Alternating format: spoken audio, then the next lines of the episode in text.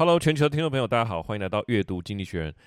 我是主持人 Jeff。那么在每一集的这个空中相会的时候，我们都会一起来看一集《经济学人》杂志的最新一期的封面文章哦。那除了快速的去吸收它的大意之外，我们也从中去掌握一些好用实用的英文单字。好，那我们今天就开始吧。今天这一篇在讲现在经济的现况哈，呃，是到底走到了哪里呢？全球全世界的所有人都相当的关注哈。那现在这个画面还真吓人，就是说它的它其实设计的非常，我非常喜欢《经济学人》的一个原因就是说。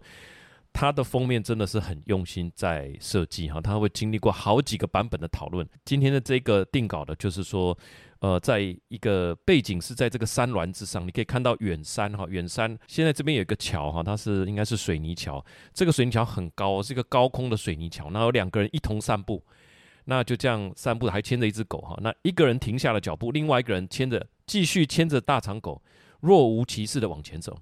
但是你画面往下看哈，刚刚不是一个人停了脚步吗？啊，另外一个人牵着狗继续往前走。画面往下看才发现，其实这个桥啊只盖了一半而已。那位牵着狗狗的女士和她的狗狗，其实正踏在这个空气之上，若无其事的往外走，好像。仿佛这个桥往往前延伸一样，哈，表达的就是现在的经济表现是违反地心引力的，哈。它的标题是这样：The world economy is defying gravity。DEFY 之前我们有说过，哈，呃，我们上次好像讲了一个 Motorola 手机的例子啊，它其实就是违背、违反的意思。Defying gravity 就是违反的地心引力，哈，不是对抗的意思。That cannot last。The world economy is defying gravity. That cannot last. Threats abound, including higher for longer interest rate。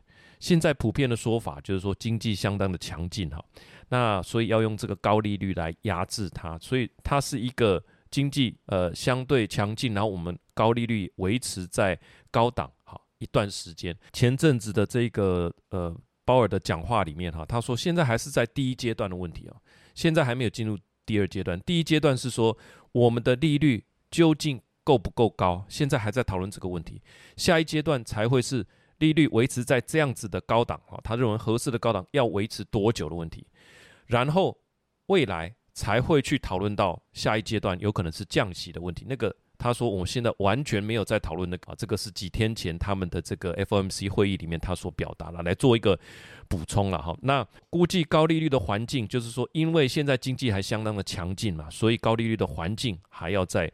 维持好一阵子，所以这就是这个副标题叫做 “higher for longer interest rate” 哈。那这个东西它没有办法持续下去。这一篇文章就是要来告诉大家，这样的状况是没有办法持续的。为什么呢？因为这个 threats 威胁 abound，abound 是呃到处充满的意思，它是一个动词，它不是形容词。就是说，诶，有充满很多威胁啊，所以大家不要期望说这样子就可以继续平顺的往前走，反正经济会一直好下去。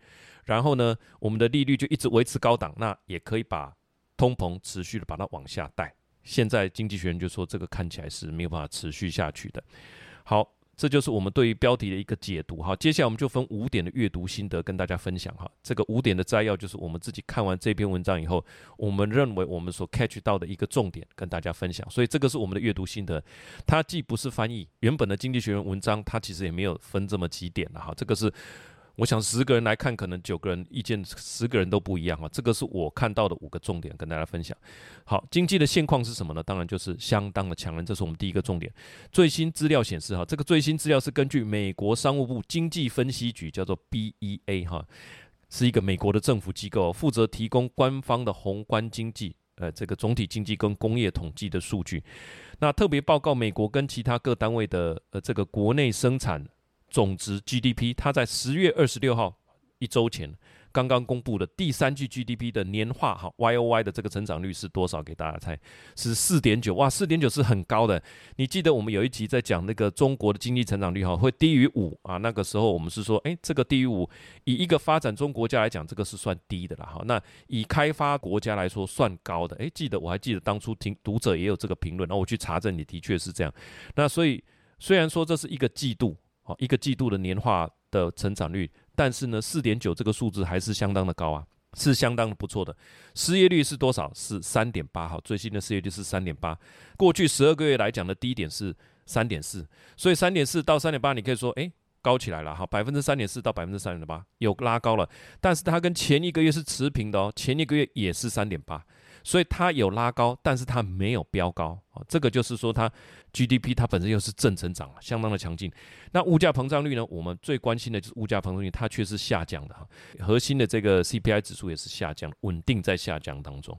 好，这就是现在经济的现况。那回到二零二三年年初或者二零二二年年底的时候，针对各种金融机构的调查啦，或者很多名家的评论啦，哈，都是预期这一个猛爆的升息一定会带来衰退。就算不是带来衰退，至少也会带来失业率的飙高。好，那越猛爆的升息所带来的失业率的这个飙高就越严重啊，甚至是带来衰退。它的原理大概是这样。那这个背后其实有一个相关的经济学的一个理论了哈，就是这是一条曲线了哈，它是一个菲利普曲线。那菲利普曲线在这边复习一下，它是一九五八年纽西兰的经济学家菲利普，他整理过去英国在一战之前，从一战是一九一四嘛，他从一九一三年往回推五十年，整理一个资料哈。这个资料我们后来通用的曲线的纵轴就是物价膨胀率啊，物价膨胀率，另外一边是失业率。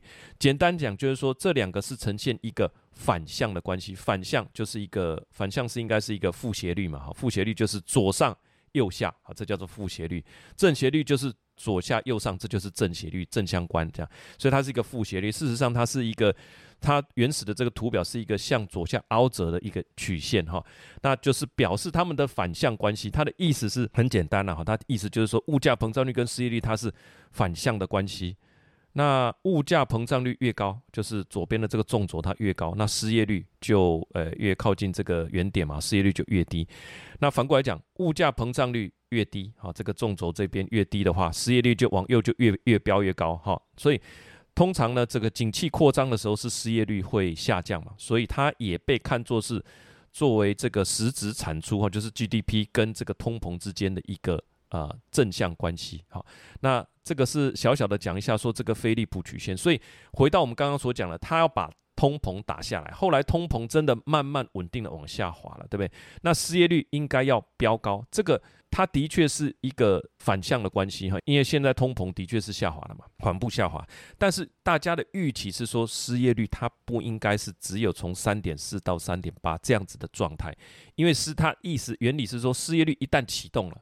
一旦开始增加了，后面它的动能的速度会增加很多哈，因为后面又有不同的人研发不同的这个呃衰退的指标，其中有一个假说就是这样，就是一旦开始我们看到更多人失业以后，诶，会诱发更多的呃这个失业哈，因为大家觉得诶可能景气不好啦，好那那就我呃就暂时不要再找人了。总之这个是有它呃经济学的一个理论在里面，但是事实上我们现在看到的是说失业率有上升，但是就是从三点四。到三点八这样哈，而且还连续持平两个月哈，三点八这样。你看每一次在鲍尔的讲话里面，记者都会来问他说：“诶，你到底希望看到这个失业率拉高到多少，你才你才会觉得诶经济是降温了？”那鲍尔每一次都说，其实有很多的学派哈，那大家也做了很多的论证。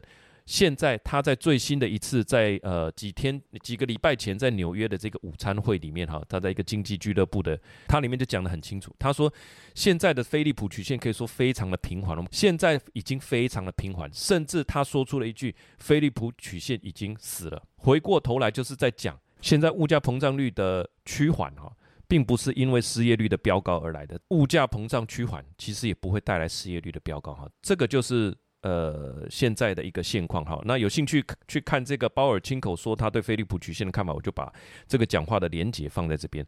所以他现在是不是进入我们是哎？所以照你这样讲，是不是我们现在进入一个相对 happy 的状态呢？我们成功的把物价膨胀率往目标两 percent 的区间再推进一些哈，现在是三点多嘛，再继续推进，对不对？失业率又没有失控的飙高，而且经济还相当的强劲，GDP 成长第三季是四点九。哇，所以这样子经济表现是很值得庆祝啊！哈，可圈可点。但是杂志说，等等，现在这种状况是没有办法持续的。经济学人当然讲到经济，可能是他的这个看家的领域嘛。哈，他说现在这个状况，他就没有。含糊其辞的地方啊，他就说现在这个经济状况是没有办法持续哈，这个讲很明。我们这边呃有补充一个小关键，就是说所谓衰退不是我们说了算哈，它有一个机构专门来判定，但问题就是说这个机构它只能在差不多半年之后做事后的判定，所以在任何一个时间点，请问我们现在到底是不是处于衰退，还是快要衰退，还是已已经离开衰退了？啊，这个都没有人能够呃说得准了哈，所以大家有各种不同的派别的说法，我觉得都很值得来听一听。所以我特别喜欢杂志里面有一段话，他是说，Even as wars rage and the geopolitical climate darkened, the world economy has been a source of cheer. Only a year ago, everyone agreed that high interest rates would soon bring about a recession. Unfortunately, this good cheer cannot last. The foundations for today's growth looks unstable. Peer ahead and threats abound. 好，里面的就是最后一句了。好，最关键叫做 peers peer ahead。peer 我们都知道是同才的意思啊，但是它当做动词是仔细瞧瞧的意思。那这个也蛮有意思。你说，呃，peer review 就是把你的这个报告拿给同才看嘛，发表在期刊上，让所有同行来可以来给你指教哈。它它也有仔细瞧瞧的意思，所以给同才看就是仔细瞧瞧。我觉得这个词这样可以记，就蛮好记的哈。所以是 peer P E E R peer ahead 指的是说你仔细的看看，仔细的环顾四周哈。那 threats 是威胁嘛？abound，abound 是呃充满的意思哈，大量存在跟充满的意思，它是一个动词哦，a b o u n d，abound，threats abound，这个到处都存在的威胁的意思哈。那我们来个例句：Opportunities for investment abound in the emerging markets，在这个新兴市场里面充满了投资机会，所以 abound 是一个动词哈，abound。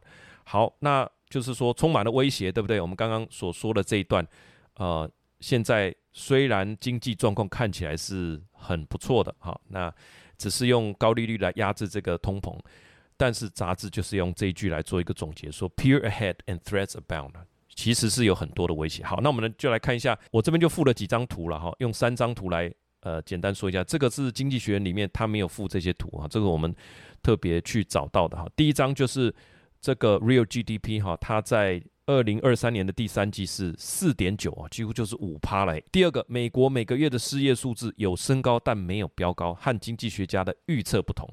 好，它从最低点是在二零二三年的一月哈，往前推十二个月哈，那二零二三年最一月是最低的，大概三点四。那二零二三年的四月也是三点四，现在拉高到呃八月跟九月都是在三点八左右哈。那核心物价第三张图是核心物价通膨率。啊，就是核心的通膨率是稳定下行。那鲍尔也说这是健康的第一阶段，它的 core inflation 是呃从这个高点大概在二零二二年的九月哈是高点，就稳定的下行。好，当然它的这个 headline inflation 它有在前几个月有低了以后又拉高，好，那就有引引发一波这个股市的恐慌嘛哈。那觉得说又要升息了，这样，那但是事实上去看这个 core inflation，它是很稳定的下行。这个鲍尔之前也有讲过了，他说主要要看的是 core inflation，因为它是更好的表象啊，更好的表征，不会随着这个食物跟呃燃油这样子高高低低。好，那我们看第二个状况哈，现在就是说利率的现况是什么呢？全球利率皆高，那现在有一个词叫做 higher for longer，就是维持高利率，而且要维持长久一点。现在是。世界各国的央行普遍采取的一个态度，哈，为什么呢？就是说压不下去的经济，现在造成的这个共识就是我们维持高利率，就是维持这个 restrictive condition，维持久一点。那各国的利率现况是什么呢？就我们熟知。长期维持低利率的这个国家有一个叫做日本哈，那日本我们有一集讲过，日本的这个政府啊在台高筑，就是说赤字经营哈，这个状况是最为严重。还记得有一张图中，呃，这个日本在最中间嘛哈，那政府透过举债来支应的比例最高，所以央行它一直有一个重要的任务，就叫做控制利率，不要让利率飙高，因为利率就是借贷的成本，如果利率飙高了，那表示政府。好，他要借钱来营运的这个成本也会飙高。那现在呢，我们就拿这个来看嘛。现在根据日经中文网十月三十一号的新闻消息，就是说日本。再度调整这个利率操作，允许长期的利率超过百分之一，那这个就是之前都没有看过了，因为利率飙高就会造成政府的借贷成本增加嘛，所以是直接影响政府的运作啊。那现在他竟然允许哈，他竟然允许这个利率能够长期利率能够超过百分之一，所以表示说全球利率高涨的状况让日本跟进哈，所以呃杂志细数了几个国家了哈，就是日本、德国、英国、欧盟哈，当然还有美国，维持高利率都是现在的共识哈，那。但是呢，在这一段最后，他又会讲到一点，就是说这个是 a source of danger，这个是危险的一个呃来源哈。呃，他特别有一段文字是呼应我们刚刚所讲的这些内容。他说，Some people, including Janet Yellen, America's Treasury Secretary, say say these higher interest rates are a good thing, a reflection of a world economy in the rudest of health. In fact, they are a source of danger because higher interest rates are likely to persist. Today's economy policy will fail, and so will the growth they have fostered. 这里面有个关键词哈，叫做 “in the rudest of health”，它是一个蛮有意思的表达，就是说 “in the rude health” 就是身体强壮，而且强壮到很有活力。一个人没有遇到任何重大的健康问题，整个精神很好，活力满满哈。你可以说。用我们华语就是叫做壮得像头牛，你看这个表达是不是很像？In the rude，rude 是很鲁莽、很莽撞的意思嘛？In the rudest of health，就是这个人壮得像头牛这样哈，不只是说身形，还有他的体力啦。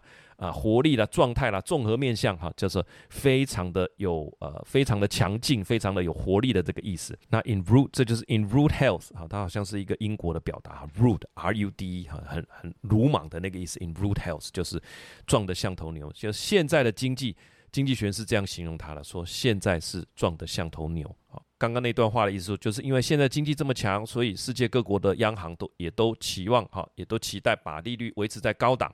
那这个就是现况，但是呢，他最后就讲说这个东西很难啊、很难继续啊，哈，这个东西没有办法持续。好，我们今天就学这个 in the rudest of health。我们来一个例句：The CEO at seventy years old is still in the rudest of health and leads the company with great energy。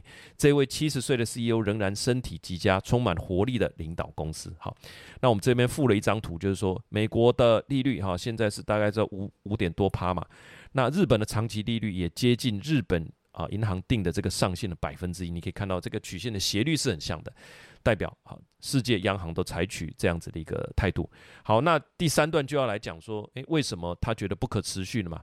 那不可持续你要有理由啊。这个标题我定是说，今天的消费强劲是因为昨日的存款所带来的这个 sugar rush 哈。那我们知道 sugar rush 是什么？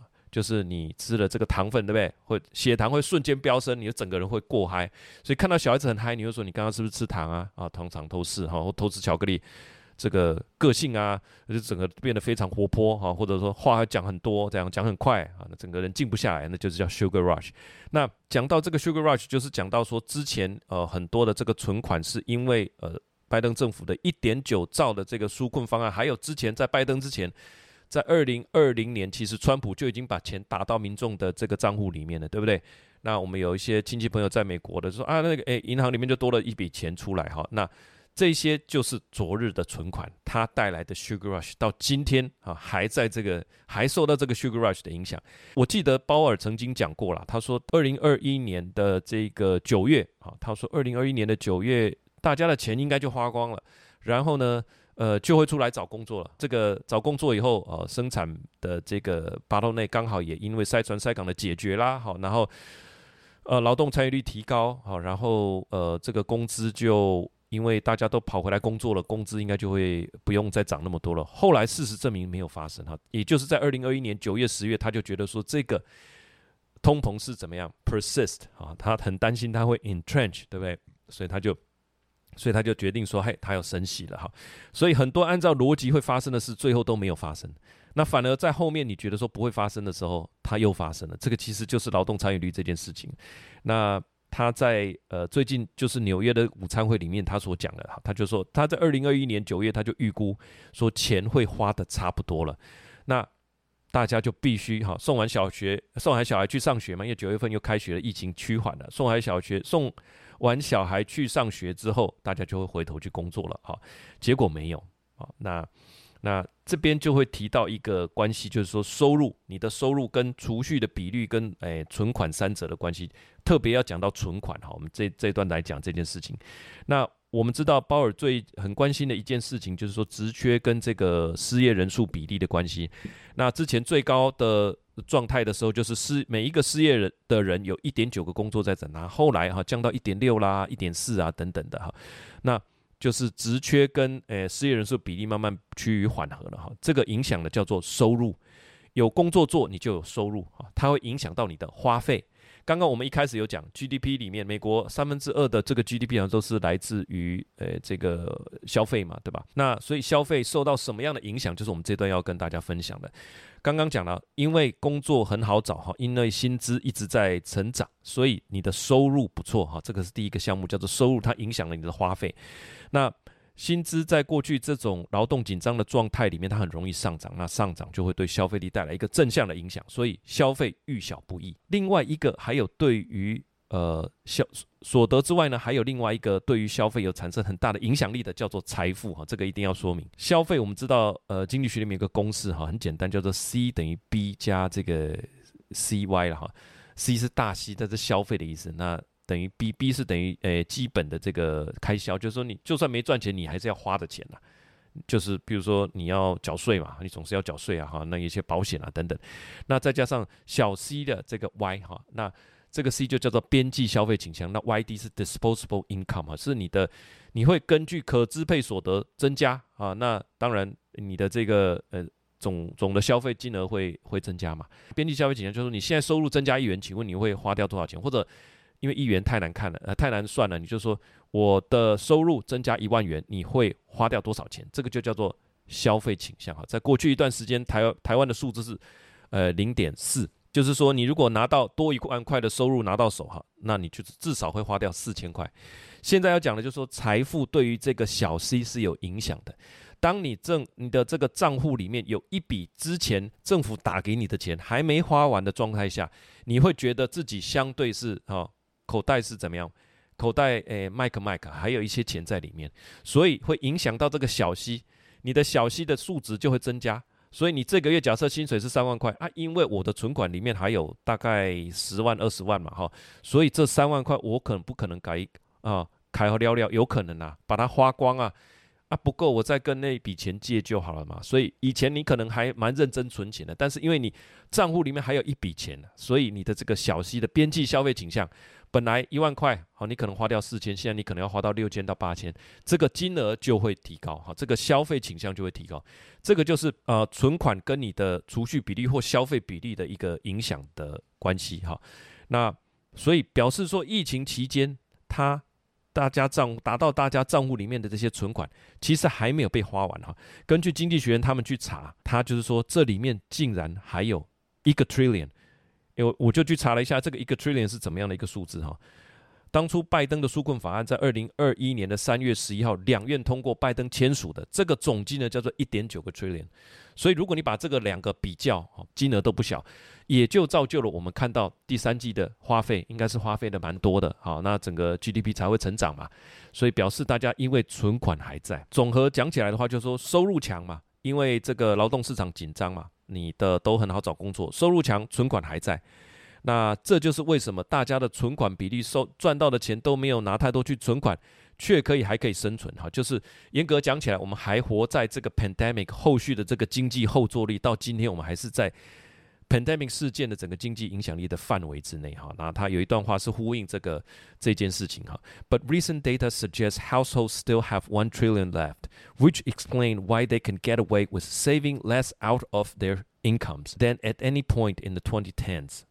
啊，那里面有一个词哈，就是叫做 saving less out of their income，这怎么解释呢？怎么来理解它？我们先把这个 less 啊，先把它拿掉哈，就是 saving out of income，就是说从你的 income 里面存多少来储蓄啊，从你的收入里面分出多少来储蓄，就叫做 saving savings out of your income。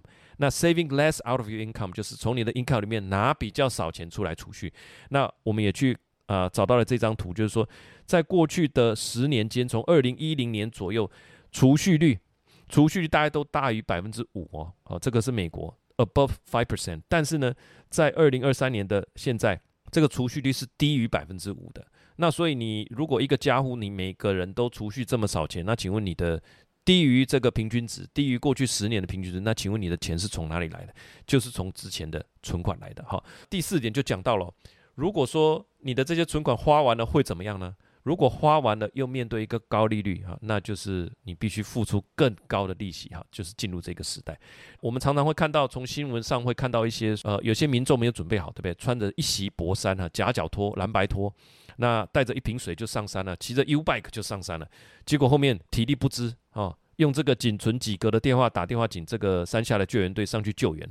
虽然最后平安获救，我们都是松一口气，但是底下的留言哈，一堆留言就是，哎，还没有准备好就不要上山啊，下次这个救援叫你自己出钱，这个就是我联想到的画面。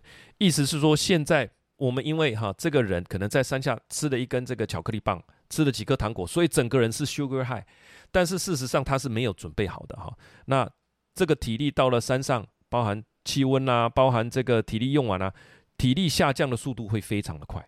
好，这个就是现在在讲银行里面的存款呢，就像你血液里面的血糖，总是会用完的一天。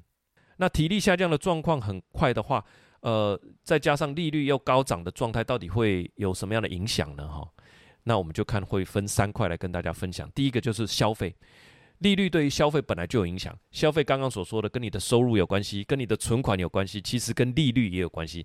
现在尤其是美国啊，很多都是借贷在消费的。那最直观的就是说，买了这个亚马逊哈，这个。Prime Day，你买的东西对不对？可以分，我不知道可以分几期了哈。那台湾也是嘛，Momo 也可以分六期、十二期。那最直观的就是说，哎，你的存款用完了，或者快要用完了，那现在开始你要设定分期了。你的利率增加会不会影响你每个月账单上出现的的这个呃利息分担的费用啊？就是分期付款的费用，当然会啊。那教科书还讲了一点，就是说，因为利率如果维持在高档，也会影响到消费。所以我这笔钱存起来，好，存起来，我拿去存，可能明年我又多个几千块，好，所以我今年就先暂缓消费，哈，这个叫做利率对于消费的一个反向的影响。所以利率如果持续维持高档，很快也会对消费造成压力，哈。他有一段话是这样说的：When those excess saving buffers have been run down, high interest rate will start to bite, forcing consumer to spend less freely。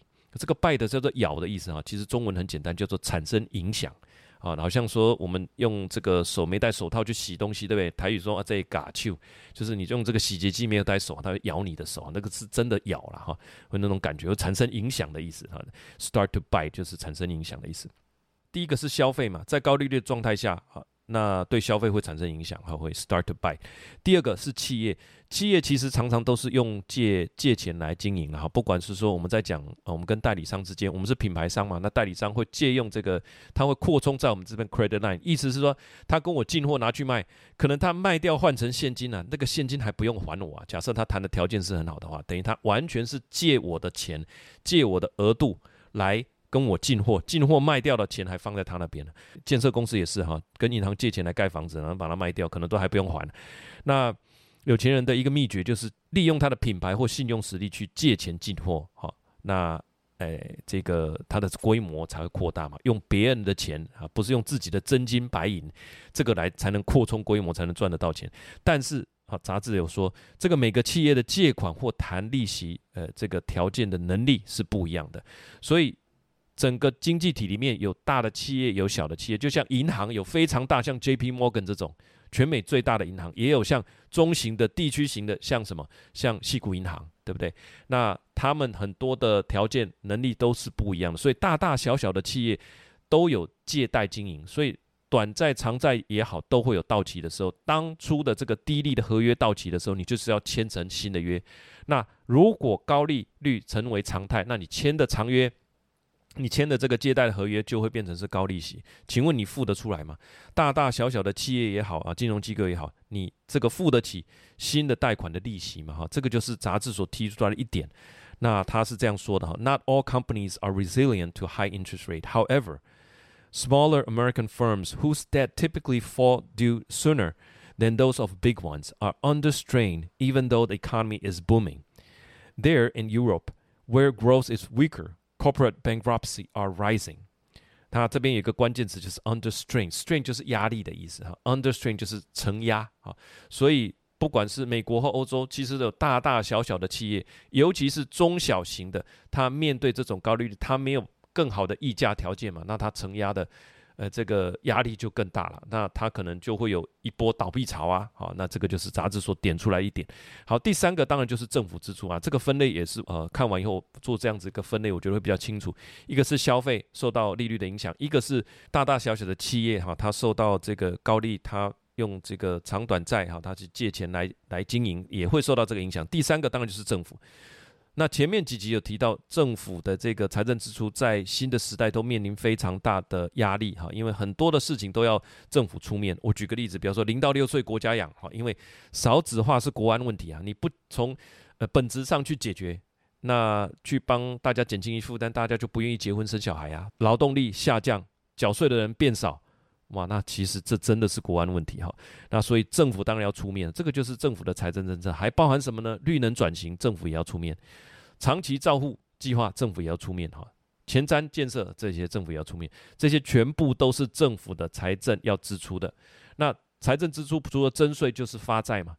那税收不可能瞬间增加，那就是透过发债。发债有一个牵涉到的东西，就叫做借贷的成本，其实就是利率。所以利率增高就代表利，呃，你的借贷成本增加。那刚刚前面有讲了，如果政府能够偿债的金额每个月付款是金额是一样，那就在高利率的状态下，就表示你能够贷到的钱是更少的。原理是这样。好，那。政府的责任如刚刚所说哈，比以前大了好几倍。我觉得最起码带了三大了三倍，有绿能转型，有这个长照，有这个增加这个生育率啊等等的哈。我我最起码三个啊。那你要带头去做一些呃研发啦等等，再加上国防哈，国防也是很重要的一块。所以我觉得大概比原来呃增加了三到四倍吧。我觉得就期望来讲哈，所以你可以回到刚刚那个例子，就是说，那现在你到了山上，你要。背负更大的责任哈，所以这个是你会料想，等到这个血糖退去哈，它是绝对走不下去的。那有一段话，他是这样说的：All told, government debt in the rich world is now higher as a share of GDP than at any time since after the Napoleon Wars。那现在就是说，如果把全部的这个政府总和的来看哈，就是说大家的这个负债比例都增加了。哦，负债比都增加非常的多，所以这一切不可持续性哈。所以我们把刚刚所讲的消费也好，企业也好，呃，政府也好，把它做一个总结。他有一段话，我觉得表达得很清楚哈。他说：“These strains make it harder to see how the world economy could possibly accomplish these many things that the market currently expect of it: a Dutch recession, low inflation, mighty debt, and high interest rate all at the same time。”啊，这段话我觉得要解释一下，就是现在很多的这个压力。就是全部集中在一起，all strengths make it harder to see how this is possible。那为怎么样 possible 呢？他要完成哪几个任务哈？一 dodge 哈，dodge 是躲躲飞弹那个蹲下，dodgeball 就是躲避球。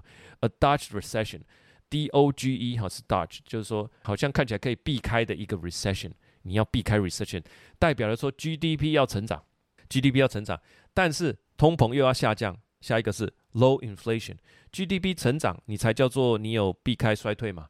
那你的通膨又要下降，那你的利率就要拉高啊，对不对？那利率拉高又有另外一个问题是，政府还有企业债台高筑，mighty debt，mighty 是大的意思哈，大的这个负债，所以利率又高哦，然后你的负债。本身又高，那你的借贷成本跟你付息的这个能力都会受到挑战啊。And high interest rate all at the same time，这几件事情同时发生，诶，同时存在的了。好，那这边的几个关键词是 strength 啊，它是一个名词，是压力的意思哈。那动词就是努力跟应对。那我们来一个例句：The constant strains of the job were taking a toll on his health。工作的持续压力对他的健康造成了影响。Taking a toll 就是造成了影响。啊，那刚刚所说的那个也是啊，start to bite，to bite 也是造成影响啊，所以一起一起记比较简单。strains，strains，s t r a i n s 啊，是名词，压力的意思。好，另外一个叫做 dodge 哈，不是 dodge 哈，dodge，d o，刚才是不是有念错啊？dodge，d o d g e d 哈，dodge 的是躲避。动词 d o g e 是躲避的意思啊，dodge 的是躲过的。那我们来一个例句：He dodged the question about the about the company's financial problems。他回避了公司财务有关的问题哈，避谈这个问题，回避了这个问题。那刚刚怎么讲的是 a dodged recession，本来预期会有 recession，结果被我们躲过了哈，a dodged recession。好，那不可持续嘛，因为诶利率高涨哈，那造成这个债台高筑，要所要付出的成本很高。呃，经济又要成长啊，好，那物价膨胀又要下跌，利率又要拉高，等等，这些这这四个是很难组合在一起的。那不可持续的下一步有什么出路呢？好，这是我们第五点要讲的。其实《经济学人》杂志它也没有答案，但是它指出了一个啊两个很明显的一个变数，就是说他认为 AI 或许可以来解救。我们刚刚所讲说那一个人有没有？呃，轻装一袭薄衫哈，穿了蓝白拖哈，就就上山了，而且又背负了很多的重物。那当这个 Sugar Rush 退去之后，感觉它应该会被那个货物压垮吧？那如果你在爬这个阿尔卑斯山，哎，不是，你在爬喜马拉雅山的时候，大家想象，刚好路上遇到五个雪巴人啊，那刚好就可以解决了嘛。雪巴人他们的体力好啊，脚程好，身体的含氧量高，在低氧啊，这个空气稀薄的环境还可以正常的运作，这就是他们基因里面的一个特色。用经济学来看，就是说，如果我们的 AI 真的能够改变我们的生产函数，啊，就是我们的总和，呃，这个生产线整个往右移，哈，在经济学里面，这个我们看到往右移是最棒了，解决所有问题。就一个生产函数来讲，哈，就是这个 Y 哈等于这个 function of L 跟 K 哈，L 是劳动力，K 是资本，所以任何一个状时间点之下，哈，这个。F 是生产技术，就是生产函数是这样子来表达的，就是说你投入固定的劳动力啊，跟这个资本，那透过生产函数，你就会得到一个得得到一个产出。在嗯劳动力不变的状态下，劳动参与率或许有提高，但是整体劳动力其实没有，不是说瞬间多很多人来工作嘛。投入资本其实也没有什么太大的呃变化了哈。那如果说生产函数可以改变的话，产出就会增加了哈。那其实我觉得蛮符合现在的现况，因为就现况而言，我其实还没有观察到 AI 大规模的来取代很多人的工作。它算是帮我们做了很多的 task，但是它并没有帮我们取代 job 哈。一个人的这个 job 里面可能有二十个 task，对不对？他我们要发 email 啦，我们要整理资料，我们要产生 PowerPoint 啊，我们要跟人家 con call 等等，有二十个工作。AI 它可能帮我们做了十二个，或者是说它帮我们这二十个都减轻一些负担哈。这些工作最后还是我们要做，因为呃，这个就是谈到责任归属的问题。所以我觉得工作它并没有取代，但是 AI 的出现，它让我们的完成度更高，让我们的产量增加，好，或者完成度更高。我觉得是这两个。那有点像我们刚刚回到刚刚所讲的这个 Y 等于 function of L 跟 K 嘛，在资本也不变，那劳动力也不变的状态底下，诶，好像让我产出的完成度更更高，或者让我产出的数量更多哈、这个就是所谓新的生产函数，总和供给线往右移，这个真的是最棒的事情，就是我们在讲所谓的技术进步，包含之前工业革命，包含电脑，包含网络，其实都是这样子所谓的技术的一个进步。那杂志也提到一个。数字了，他提到一个现在最新的数字，但我也去把它找到哈，把它贴在这边给大家看。就是说，美国统计最新的这个生产力是来到了四点呃四点七，这个是第三季啊，七八九三个月生产力是提升的。那生产力的单位是什么？生产力就是把 GDP 第三季的 GDP 除以大家工作的时数，OK，那很有意思啊哈，那。它的呃内文是这样说的：A a more hopeful possibility is that productivity growth soars, perhaps thanks to the generative artificial intelligence, resulting boost to income and revenue would make higher rate bearable。他是说，诶，因为这个 AI 带来的 呃你的呃生产的提升啊，可能造成你的营收也好，收入的增加，那会造成说你这个高利率的环境变成你还可以生存，你还可以经营哈，是。还可以承受得住哈，这样子的意思，这个是正向的变数。AI 或许能够带来呃这个生产力的提升，就让刚刚所说的那些很复杂、很困难的经营条件变得比较简单。另外一个变数是负向的，和是川普。川普在二零一八年的时候，他发动这个美中对抗，就是他发动的嘛，哈，他的起手式就是增加进口关税。那增加进口关税对于国民生产毛额产生的影响是什么？很简单，它其实就是让进口商品的这一个价格上升。对于企业，企业要买东西嘛，消费者也要买东西，就会造成诶他们的这个购买力下降。相对来讲，购买力就是下降，那对经济增长当然会产生一个负面的影响啊。这个就是。有可能会发生，因为川普现在看来也是势如破竹哈，也是不可小觑了哈。这个川普一上任，他就说他就会把关税再拉高，好，所以这个是反向对于生产力的一个负面的影响。说这样十趴的关税会造成每年损失三千亿的美元，导致五十五万个美国工作职位消失，并且使经济成长下降百分之零点七。这个是一个负向变数，在讲川普跟他的这个关税的大旗哈。那如果其他国家，也因为美国这么做啊，那包含欧盟啊，包含其他国家，大家也不是这个省油的灯，对不对？你增增加税率，我也增加啊，那经济损失就更可观了哈。好，他有一段话是呼应这样子的一个内容，他说：“Set against that hope, though, is a world stalked by threats to productivity growth. Donald Trump vowed swinging new tariff.” Should he return to the White House？这个 stalk by 我一定要先解释一下，stalk stalking 哈，stalk 就是说被什么样的东西紧紧跟随哈，stalk 是跟随的意思，S T A L K，所以可以说我们被很多的威胁哈紧紧跟随，紧紧尾随。刚刚所讲经济虽然强劲，但是有很多的威胁，其中他头一个就讲啊，川普哈。那川普的这个 switching new tariff，switch 是猛力的打击，猛力的击打的意思，swinging 有一个 n，s w i n g e i n g，它意思是巨大的、严厉的。指的是说，他要再导入这个关税，哈，巨大的、严厉的关税。好，那看下一段，Government are increasingly distorting market with industrial policy. State spending is growing as a share of the economy as population age. The green energy transition, bacon, and conflicts around the world require more spending on defense. In the face of all this, anyone betting that the world economy can just keep carrying on is taking a huge gamble. 这边一个关键词叫做 bacon，呃，bacon 不是 bacon，bacon，b e c k o n，就是说这个招手的意思哈。他说，全世界不是都会有绿能转型吗？那其实对很多公司来讲，我们都招手，哎，你要不要来美国啊？哈，你要不来欧洲啊？那英国也呃想要成为一个 AI 的 hub 嘛？哎，你那你要不要来啊？所以每一个国家都要加强它国内的建设，加强国内的建设，吸引更好的环境。所以这一些也都对，呃，财政政策造成很大的一个呃。压力了哈，所以最后的这一句我觉得呃最重要哈。如果你讲金句，就是这一句，他说：“In the face of all this, anyone betting that the world economy can just keep carrying on is taking a huge gamble。”你如果觉得这世界的经济能够就这样子持续下去，carrying on 哈，就是继续下去，is taking a huge gamble，那你自己就是在下一个很大的赌局啊。所以他觉得。不可持续嘛？好，那当然有一个正向的，呃，可能的变数是 AI，有一个负向可能变数是川普。好，那就可能在雪上加霜。哈，大概就整理这五点给大家做参考。好，那我们也准备了大概啊八个这个关键词跟它相关的例句。最后我的一点想法啦，就是说二零二三年这样回顾起来是一个很奇妙的这个季度。诶，为什么？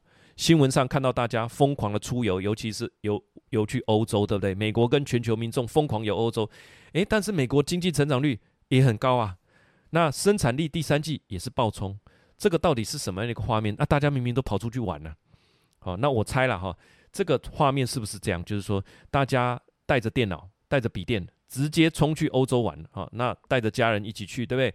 那有几天在旅馆康扣？为什么这样说呢？因为根据生产力。的这个计算公式就是把 GDP 的成长除以花在工作上面的时间，所以很有效率的做法，很有可能是这样：大家带着电脑，家人去欧洲玩，或者是美国哈，自己在美国里面玩。那因为这个是报复性出游嘛，那算好时间啊，今天就是康扣两小时，因为在疫情期间，大家也很习惯康扣。你在哪里康扣其实无所谓，我在罗马康扣，跟我在纽约康扣，跟我在西谷康扣其实意思一样啊。连线的这两小时，我今天就工作两小时。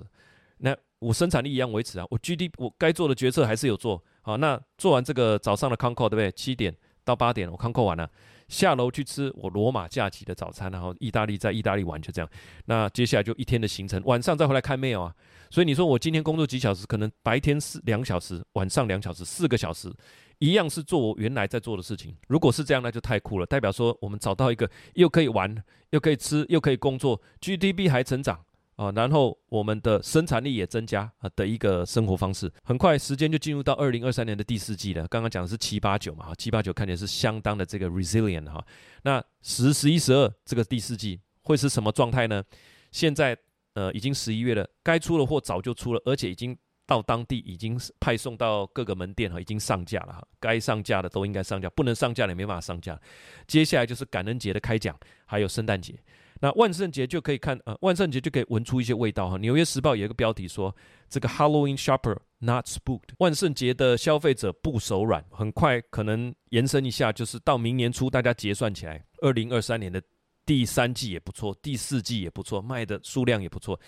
那再加上导入 AI 也导入了将近一年了哦，有可能如果你从二零二二年、二零二三年的年初开始算，诶，应该都导入了哈。所以经济状况可能会很不错哦。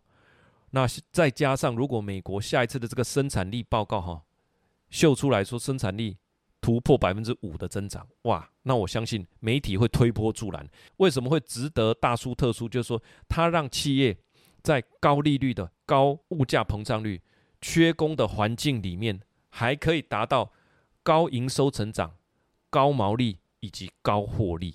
在非常困难的经营环境，好，所以我觉得可能在明年的春天哈，会有一波这个科技的热潮，就是基于这个 AI 改变啊人类社会的这个论论调，我觉得明年的春季应该会有不少杂志媒体是朝这个论调去讲哈，也让我联想到两千年的这个网络泡沫的时候，有一本畅销书就叫做《Zero Gravity》哈，就是说网络带来这种呃彻底的改变哈。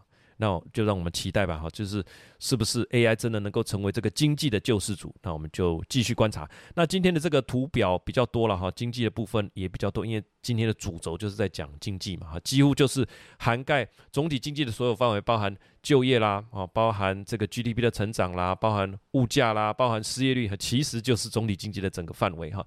根据事实的数据哈，也是我们相信的价值，所以。只要杂志里面大概有提到的，我就把图表找出来哈，把它附在这边。我想看着图比较不会说哈，那台积公杀在欧北共哈，都是有数字可以呃佐证的哈。这个是我们所在他文章上面所做的一个一点价值哈。希望也让这样的数字跟图表不要让你有压力哈。那大家一起来诶理解这个世界，追求美好生活。希望这一篇。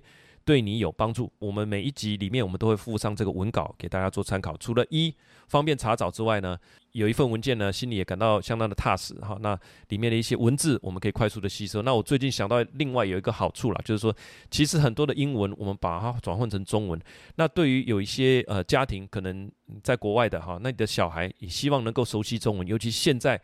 世界各国也都加紧在学习中文，这是真的哈，甚至有些是要学习台语都有可能。那台语我们这边是没有办法琢磨了哈，呃，限于篇幅。但是很多你本来知道的英文，怎么样找到对应的中文？我们在这个文稿里面也可以给你们的呃子弟做一个参考。比方说 defy，那很可能你如果不知道 defy，讲几句中文，你还是会跳回英文说啊，就是 you know defy 呃这个 gravity 啊。因为他没有找到合适的字哈，那这就违反违背地心引力。那能够透过这样让他的英文也能够成功的转换到中文，我觉得或许是这个文稿哈，能也能够对呃你们的家庭产生一点点帮助的一个好处哈，也列在这边。也感谢所有的会员哈，给我们持续一路以来的支持。那喜欢这个节目，我们就下个礼拜见，拜拜。